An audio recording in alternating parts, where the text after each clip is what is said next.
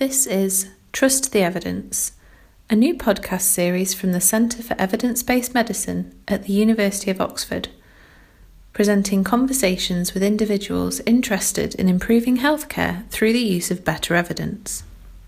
Okay, I have Fiona Godlee with me, editor of the BMJ Journal. Hi, Carl. Welcome. Now, look, um, I'm really interested in what does it mean to be a, an editor of a journal? What does that mean to you? Well, an, a journal is a kind of tool in a way. I've, I've become to realise it, it's a, it's obviously people think of it as a as a collection of articles in in print uh, and then online, and people send us their stuff, and we're in this lucky position of being in receipt of all this wonderful stuff. The journal has the ability to to change things, and without wanting to claim too much for it, you there are certain things the journal can do, and I think one of those things is begin to change the culture. And there's so many things wrong with the healthcare and research culture at the moment, many things right as well, but a lot of things that are wrong and need changing. And I am aware of the combination of research, journalism, education, opinion, comment, um, con- the convening power of a journal, which allows us to um, identify things that are wrong and begin to offer up solutions and also change what we do uh, if we walk the walk as well as talk the talk, uh, like with patient partnership, like with the conflicts of interest policies, um, with our transparency policies, where we begin to say we are doing things differently because we think the world should do things differently. So that's some of the fun about being an editor of a journal. Uh, interesting. I might come back to you on some of that. Let's just go back in time then. So if I was you, you trained as a doctor, I'm right. Yeah. Yeah. I'm not going to go back to the year that might upset you, but let's think about if you were. What was it that motivated you to get into journals and thinking about being in journals in the first place? it was a bit of an accident, if I'm honest. And I always ne never wanted to leave medicine. I, I come from a medical family, and I have always wanted to be a doctor. And I was a general medical registrar, and was going into general medicine. Um, general medicine itself was disappearing as a specialty, sadly at the time, and I, I didn't really want to specialise. So at that time, the idea of, of spending a year at the BMJ came up, and that year was so so interesting. And then a second year, well, my registrar job was kept open, and so it was a kind of accidental, gradual thing. And then then the thing about certainly the BMJ as a journal is is the breadth and the uh, very intriguing mix of um, the academic side, the science side, and the the journalism, which I found very captivating. A hugely interesting group of people you work with, both inside the journal and the, the wide range of people we connect with outside. So, I, I've spoken to quite a lot of people about this. When you talk about, and we, we talk a lot about leadership, and, and when you look at people like yourself or people who are in, in high performing jobs, it often looks like they had a highly structured career that actually just planned it all out and they thought, my plan is to be EBM or BMJ editor, and that's what I'll be and you you said to me it's a complete accident. Well, what were some of the biggest accidents that happened to you in that, that time?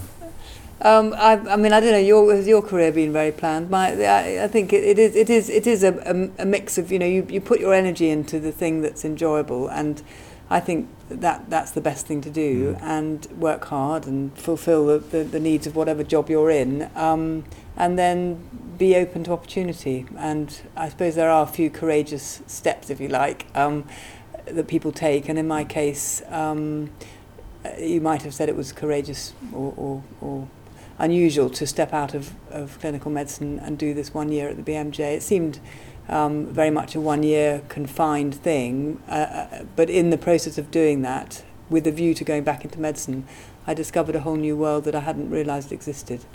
And in that period, there's been huge transitions. We've gone from a world where print was at the fore, and BMJ was one of the first journals to go online. And then we've gone into a world where it's social media, it's ever changing. So there must be sometimes you, you think, wow, I've got to keep changing and adapting all the time. Is that fair to say as an editor?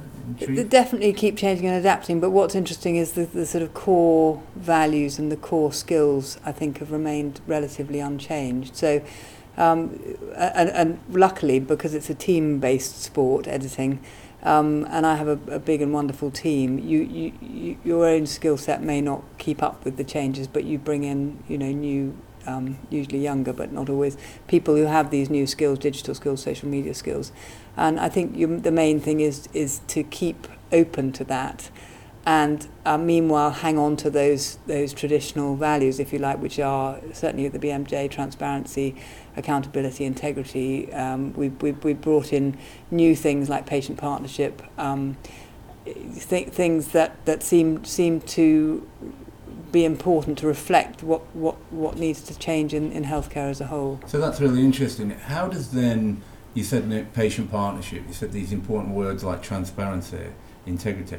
How do you get a new initiative? How does a new initiative arrive at the BMJ? Is it you suddenly walk into work one day, or is there something happen in the in the in the water? What happens at the BMJ for a new initiative to emerge? Um, I think I think that it's people really. So um, I've learned that that uh, trusting people is about there is a human instinct about who to trust both in terms of their integrity and the, the, the, the value of their idea. Um, I don't know how else to put it. You know, people who over time have shown themselves to be um, to be in touch with what needs to happen. And uh, I'm just, just using the example of patient partnership. Very lucky to have Tessa Richards as, as an editor on the journal. She was here before I joined. She's a, a multiply qualified FRCP, um, uh, GP as well. Uh, she herself has been a patient and a carer for her, members of her family who've been ill, and she has had a whole career within the, the BMJ.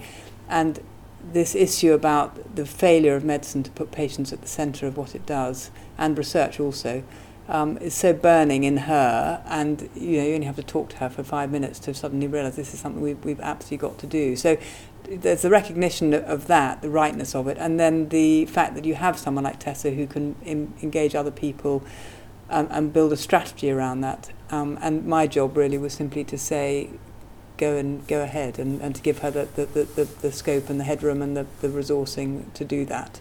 So let's take just a couple of thoughts. One thing for me is you said transparency. That's a really important issue. And if you'd have said to me 15 years ago, I'd have said journals are the bastion of transparency.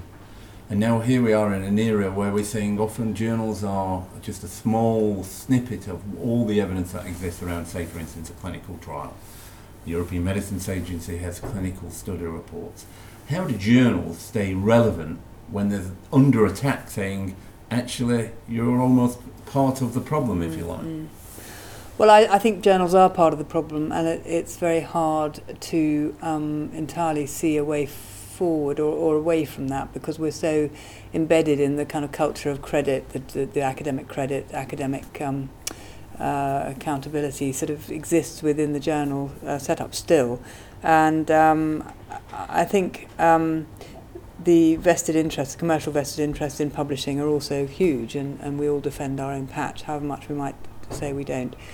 Um, I think journals you know, we all, certainly speaking for the BMJ, we want to advocate for transparency. We have to be very uh, alert to our own contributions to lack of transparency. Um, and, you know, pre-publication peer review, is that a good thing? I, I continue to think it is a good thing, that we need to have mm-hmm. that. Um, but there are people who argue that that in itself block to full transparency. Peer review is very flawed and slow and all the things we know about.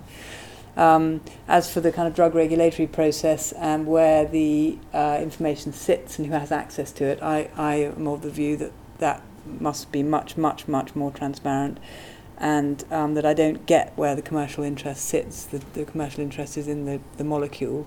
That, that's where the, the, the, the value sits, sits. The actual evidence base as to whether that molecule is effective, um, I think, should absolutely be in the public domain. And um, I think in the long run, the studies that prove or don't prove that that molecule is effective shouldn't be published in journals at all. They should be on open access databases.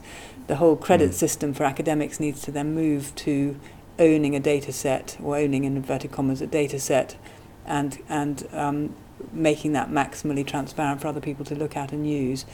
And um, journals' role would be to come in and sort of do a secondary uh, look and say this is relevant to this audience, this is relevant to this audience, this is good, this is not so good. Um, so I think I think that that would be where we need to get to. And you could okay. say, why is the BMJ not doing that? Well, uh, the BMJ is not doing that because our publishing model requires us to have a subscription base, and that depends on libraries buying our stuff, and we have you know the whole way in which yeah. um, the research exercise um, exists. That the, the BMJ is as bound up with that as, as any other journal. So let's just think I'm interested in developing evidence-based leaders of tomorrow. I'm sure you're interested in how do people do research. And if you had one piece of advice for somebody young who was in the field of healthcare, was thinking about submitting to your journal or being an editor, what would that piece of advice be? I think um, follow your gut, do what you like, do what you enjoy doing. Try to um, seek out good, interesting people who are doing things you admire and um, work with them in any way you can. Um, move around country to country if possible, certainly different, different areas of um, endeavour. Uh, you're going to need to learn to write, you're going to need to learn to present, you're going to need to learn to um, do statistics and critical appraisal. So those are kind of basic skills. Um, and have fun because uh, there's nothing worse than being involved in a, in a career that you don't enjoy. Well, look, that's excellent. You've talked about research, integrity. You've told me to follow my gut. You've told us to learn to write, to connect, and basically it's, it's all an accident at the end of the day. Thank you very much, Fiona Godlee. Thank you, Carl. Super. Thank you for listening to Trust the Evidence. If you liked this episode and would like to subscribe to our podcast, please visit www.cebm.net or find us on SoundCloud and iTunes by searching Trust the Evidence. See you next time.